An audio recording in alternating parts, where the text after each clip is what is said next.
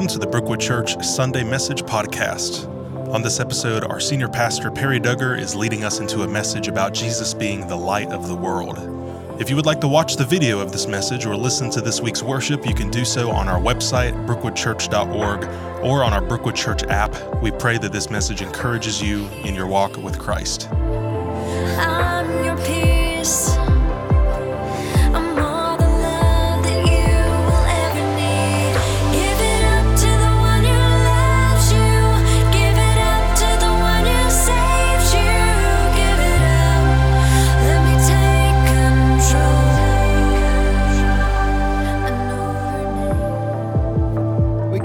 Our series, which asks the question, Who is Jesus? And Jesus answers this question himself with seven I ams in the book of John. It's interesting. John is probably the, the most the book that's most focused on the identity of Christ. Because you have the seven miracles, you have the seven, or are called seven signs, you have the seven I ams. And these names are actually word pictures or metaphors that Jesus used to identify himself. I am is the English translation of God's personal name, which is what? But Jews never said that. Did you know it? It was never spoken at all. It was, it was too holy to articulate. Now, it's a transliteration because Hebrew is written without vowels, so we don't know for sure what the vowels were or what the name actually sounded like. So the, the word Yahweh, the A is from Adonai, which is Lord, and Elohim, which is Almighty God. So that's where the two vowels come from. But the word was spoken first by God to whom? Moses, yes, where? When Moses had to know who God is.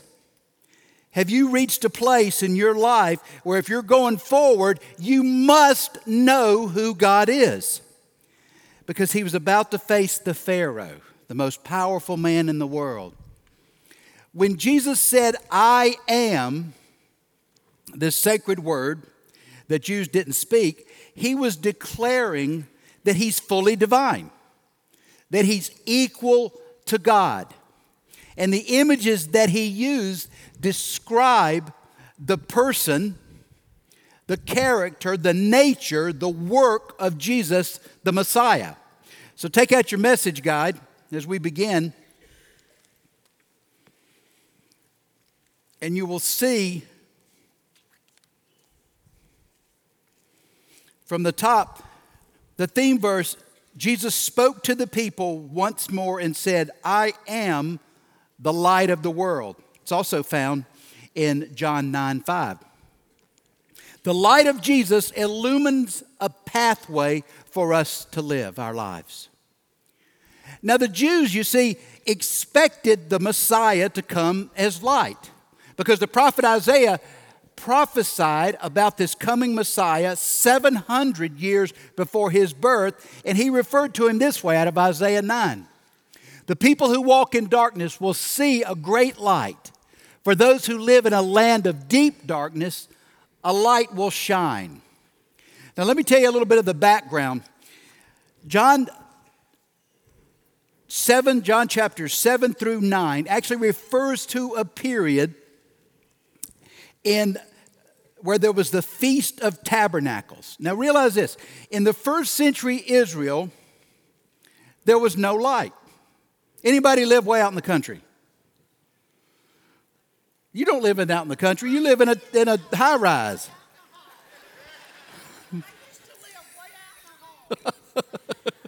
she used to live out there anyway, but some of the rest of us, I lived on a farm as a child for a while, and they, she had cows. we had cows and pigs. But anyway, back to the important matter at hand.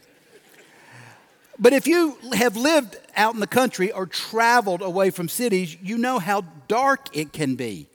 Well, imagine in the first century Israel, there was no electricity. Now, I know that's obvious, but you got to feel it a minute. No electricity, no generators, no batteries, no gasoline, and no kerosene lamps. So people depended on wood or hemp torches or candles or small olive lamps. You see mine burning here.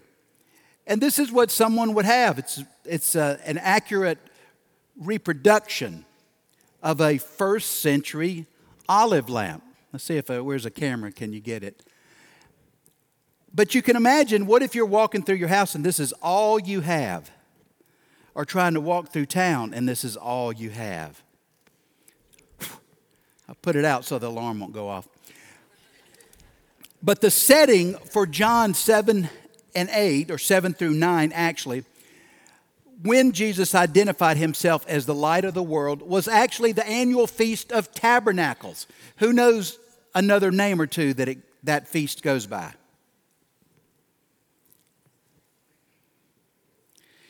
Festival of Shelters, Festival of Booths, or Hebrew, Succoth. Now, it was observed for eight days in the Jewish month of Tishri, beginning on the 15th. That was the seventh month of the Hebrew calendar, and it, it correlates to our calendar about mid September to mid October. And this festival was a joyful thanksgiving for the harvest, but it was also a celebration of God's care for the Jews as they wandered through the wilderness and they lived in temporary dwellings. Now, during the week of the festival, people poured in from all over the country, and many of them slept in these little huts or booths, they called them, that they fashioned out of tree limbs up on the roof or by the roadside. And so they slept largely covered, uncovered. At night, each night, the priest would enter the women's court of the temple and would light four huge candelabra. And those lights reminded the Jews of God being the pillar of fire that led Israel in the wilderness during the day. And then at night, he, I mean, pillar of fire led them at night, and at day he led them as a pillar of what? Say it loud. Yeah, pillar of cloud. So, pillar of fire at night, pillar of cloud during the day, and then when they would camp, that pillar of cloud would hover over the top of the tabernacle. So at the end of this festival, the priest would extinguish the candelabra and that would end that festival for the year. And right at that moment, it's believed, is when Jesus referred to himself as the light of the world.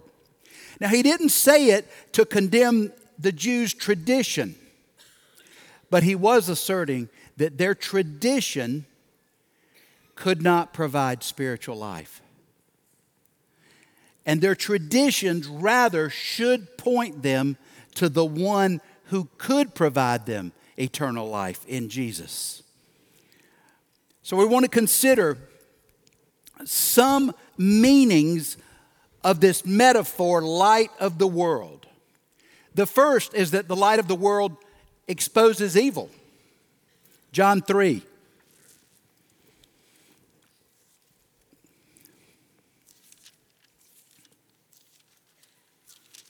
John 3 at verse 19 is where I'll begin reading.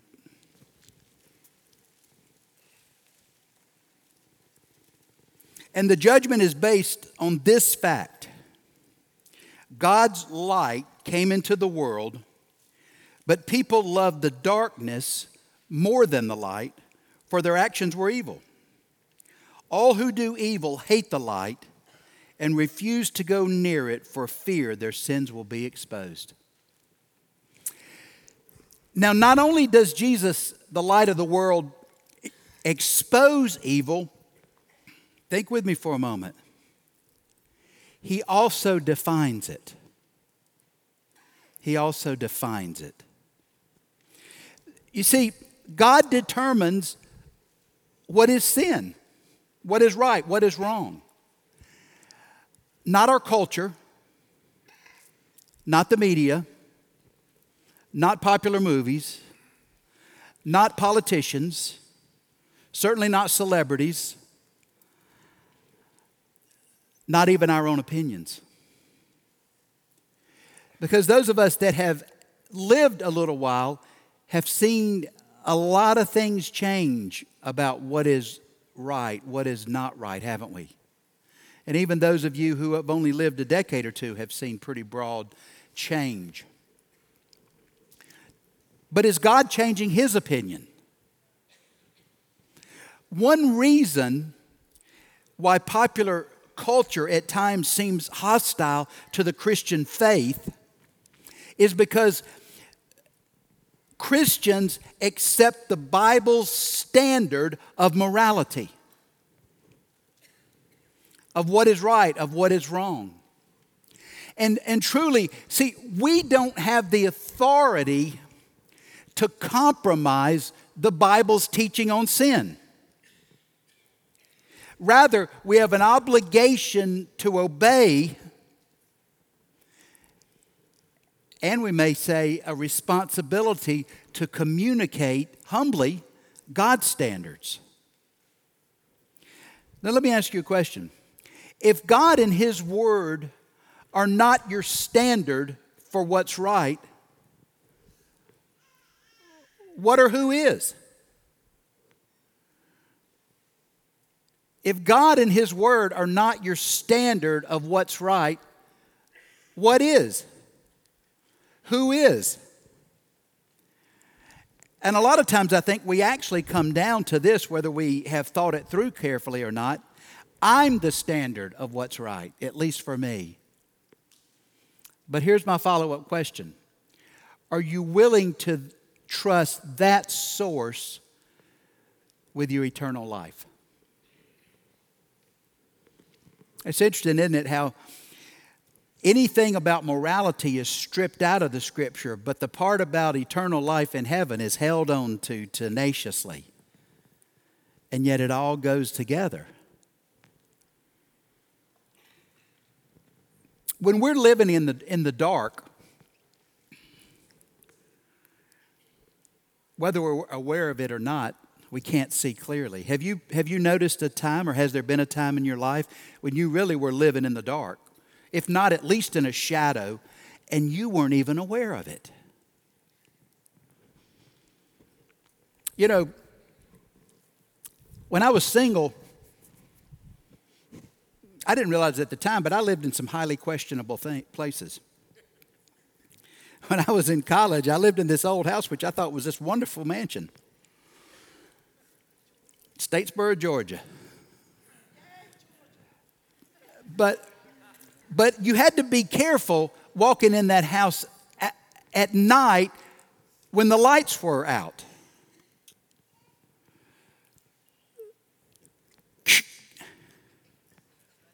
You know what that was? Roaches. Oh, y'all act all shocked. Now, you, you don't see them in the dark. The, the hall's perfectly clean in the dark. Switch the light on, they're scurrying. That same house where you switched on the lights and saw the roaches, one evening the Spirit of God switched on the light in me, and I saw the roaches because it was the first glimpse I ever had of my own self centered life. I could articulate the good news, I just didn't live any of it. I knew all about the Bible, it just didn't matter to me.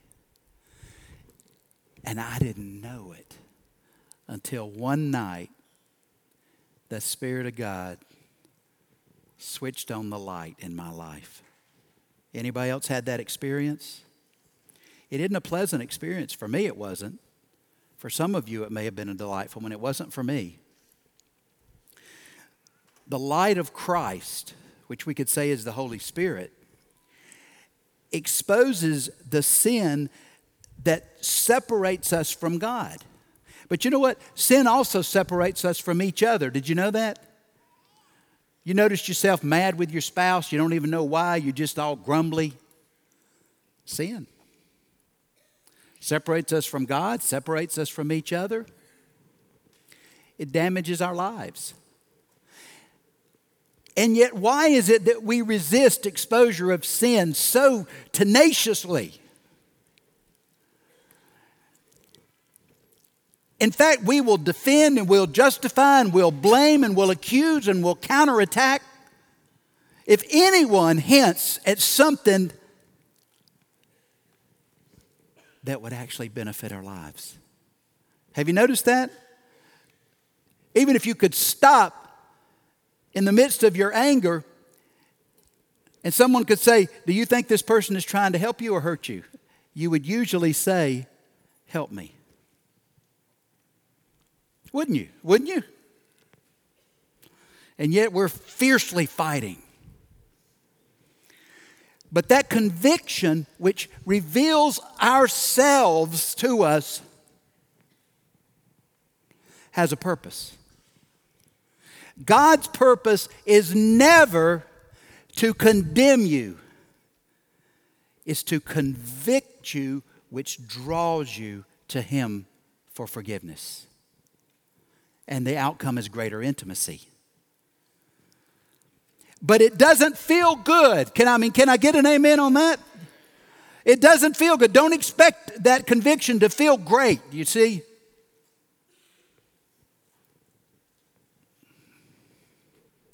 So here's a question. If you are born again, if you know Christ, His Spirit is in you, so the light is glowing within. What is the light of Christ revealing inside you today? You know what I'm talking about, don't you? Is that thing, John, you keep doing this, you know?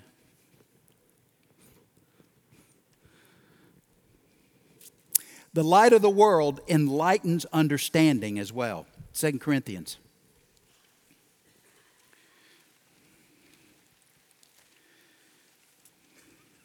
Second Corinthians 4 4.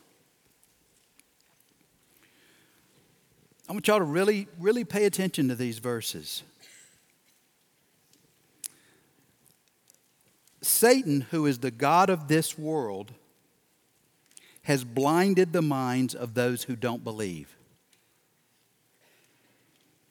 They are unable to see the glorious light of the good news. They don't understand this message about the glory of Christ, who is the exact likeness of God. And then jump to six. For God, who said, Let there be light in the darkness, said it in Genesis chapter 1, didn't he? Has made this light shine in our hearts so we could know the glory of God that is seen in the face of Jesus Christ. Satan attempts to keep us in the dark about Jesus. But I don't think that means that he causes us to be averse or even hostile to every expression of faith or even of Jesus. I think, now this is me, this is not, you don't have to accept this, this is my thought. I think Satan is quite comfortable with us having some beliefs that we call faith. You agree with that? As long as they're based on personal opinions and societal preference, and they're not based on a correct biblical understanding of what, faith requires or God expects. I mean, let's look at modern God. He has no expectations on anyone. Biblical God does. You see the difference? But we live in a so called enlightened age that is really darkness. that blinds the minds and controls the hearts of people who have never trusted Christ or, or who even, might even claim to know Him, but don't show it because they don't follow. See, that, that awareness is life altering, you see? We can say all the things, but we can't keep it up. We can't show it consistently unless we've been changed. You see, if I love someone, I can most of the time really love someone. You know what I'm saying? Now there may be some time I get out or they get it. But you know what I'm saying? Because that because there's that sense, there's that, that nature inside that just loves God. And it will control everything you do. Is that fair? I mean, think, think about when you first fell in love. Didn't it control almost everything?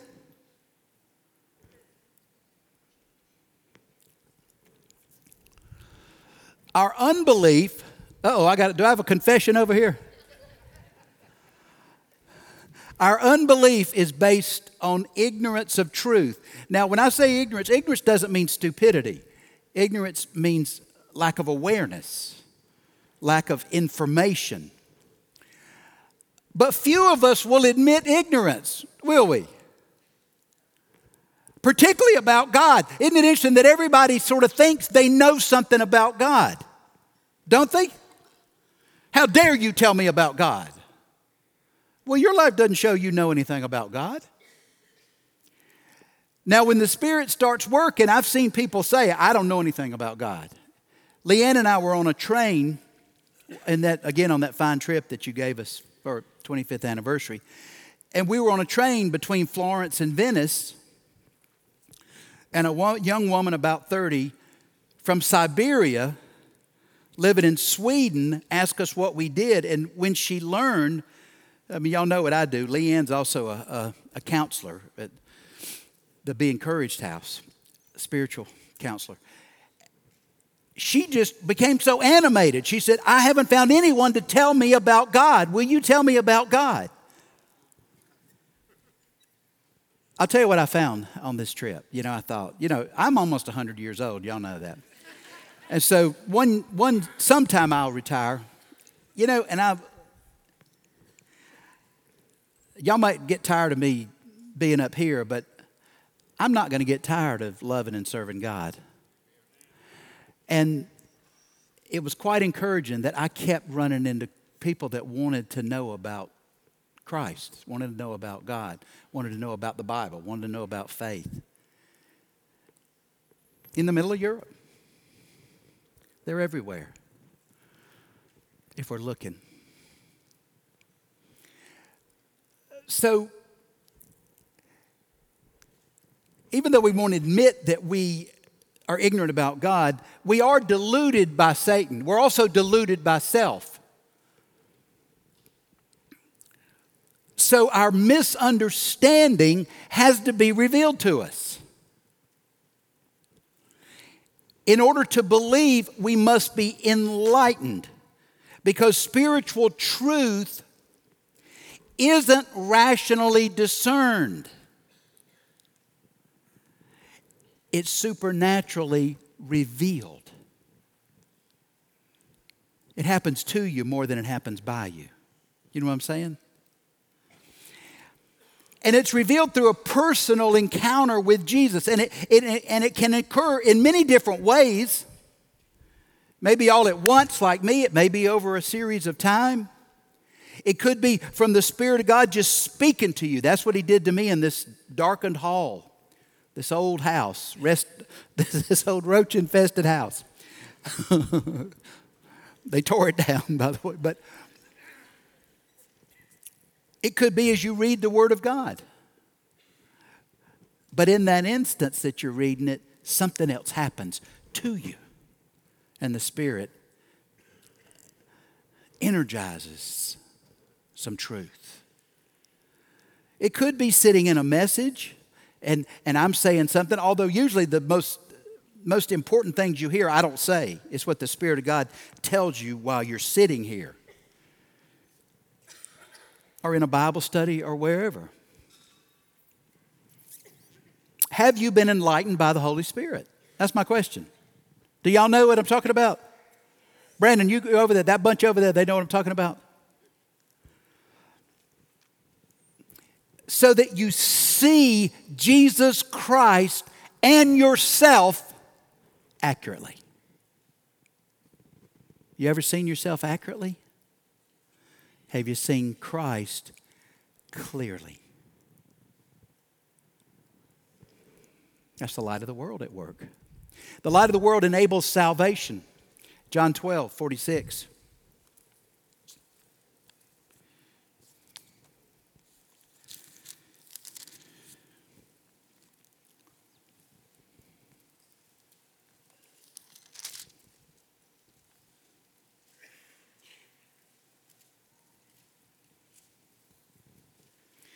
I have come as a light to shine in this dark world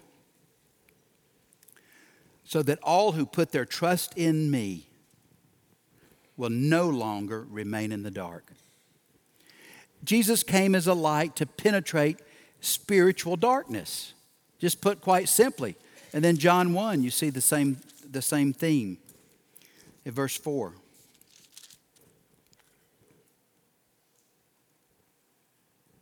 The Word gave life to everything that was created.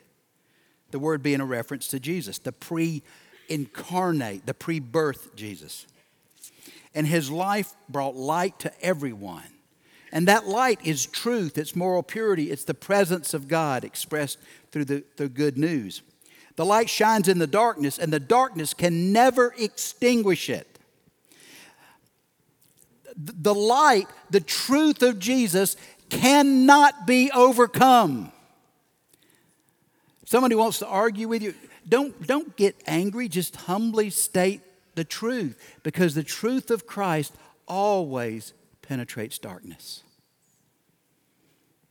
Always. You wonder why is somebody mad with you? You're not, you haven't picked a fight with that person. See, we sometimes envision a struggle, right, between light and darkness. Don't you? Who, who sees it that way? There's a struggle between light and darkness. Well, does that happen when you go to the bathroom in the middle of the night? You throw the light on, is, there, is it, you know, you're not sure whether the light's going to win or the darkness is going to win? Dark, light always conquers darkness.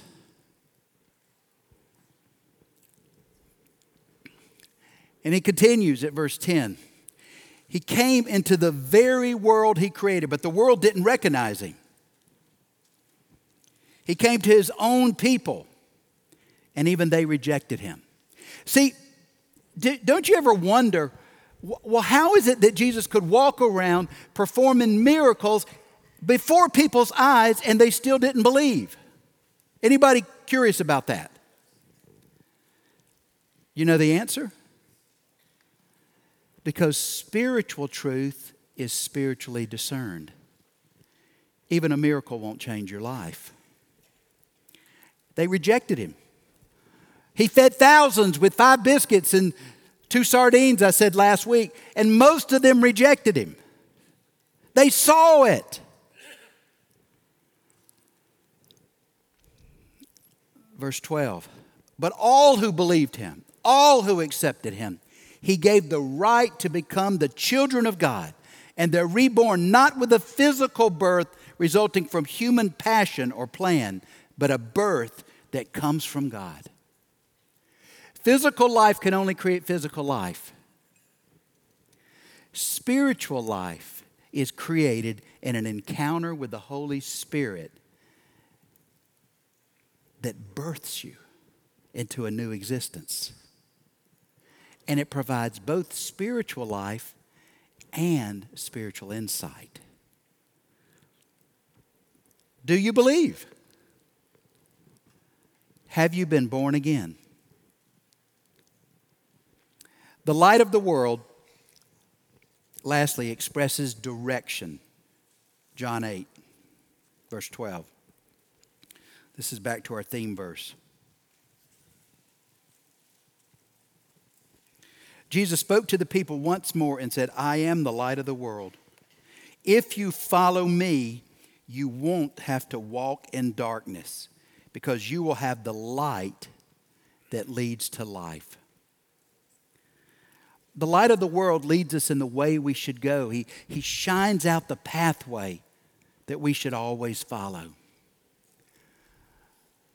Sometimes Jesus' light leads us away from trouble, like a lighthouse, shows us what to avoid. And when we're confused, when we wonder what is right, stop reasoning. You know how you turn that decision over and over and over and over, and you don't ever get anywhere. It's like you're wearing out the grooves in your mind. Stop reasoning, stop rationalizing, cease going through different scenarios, and for goodness sakes, don't do what feels right. And don't attempt what you think will make you happy. And don't ask people who agree with you. We all need people as advisors, but they need to be people who are more loyal to God than they are to us. Do you have a friend like that? It's a valuable friend. Follow Jesus. He's the only reliable source of what direction is right, what behavior is wrong. Psalms 119, you know this passage. Your word is a lamp to my feet and a light for my path. If your life today is marked by confusion, frustration, uncertainty, insecurity, particularly about decisions, follow Jesus. Have you noticed that's often the last place we look instead of the first place we seek? Listen to what he says. Now, it may be whispered to you by his spirit within. Again, it might be through reading or hearing his word. It might be, again, counseling with mature believers or by praying with others. You know, the counselors will be here and they would be happy to pray with you about decisions that you're facing. And you pray till you pray, and then you pray till you hear, and then you read. God wants to speak. Do we want to hear? So here's a question for each of us, though Am I or you right now following the pathway that Jesus' light is shining out for you? Counselors, you come up. Let me, let me mention again the food drives. The local food drive, you can get the list out at the information desk. Let me just say, folks, I urge us to give. Now, I could say, how many of you need all the money you have? Everybody need all the money you have? Come on, be honest. Do you need all the money? Okay, then if you want God to get in your life, that means you're going to have to give away something. So you have some dependence on Him. And you can say, well, those kids in India are too far away. Yes, but, but that's, that's a project God gave us through prayer, through fasting. And there are 10,000 kids. As David said, a cyclone, it only wiped out one city, but it took out their food and their, their firewood. I'm asking you $20 a month. In your program, it says how to either write the check or you go online, you text each to the number there. I think it's 91999 or something. It's in your program. I'm asking you to do this. Let's feed these kids and help God raise a revival in this darkened land. You know, you hear these numbers, oh, a million were baptized, and we, we applaud we think, how could that happen? It's the grace of God. God is working something over there. And understand when they're baptized, they're not embraced by everyone in the culture. They face opposition by Muslims, they face greater opposition by Hindus. But let's, let's help. You say, I can't afford 20 a month, then 10. I can't afford 10, then give five. Please let's help. Father, we thank you for your word. Help us, Lord, to live according to your light and not our logic. In Christ's name we pray. Amen. Thank you for coming. Here at Brookwood Church, our desire is to assist you in pursuing a relationship with Jesus so that you can experience transformed life. One of the ways that you can do that is by getting connected here at Brookwood. If you would like to know more about the many ways that you can connect with other Christians, or if you just have questions about who we are, you can email us at connections at brookwoodchurch.org or call us at 864 688 8326. You can also find our past messages on our website or on our Brookwood app. Thank you so much for listening and have a blessed day.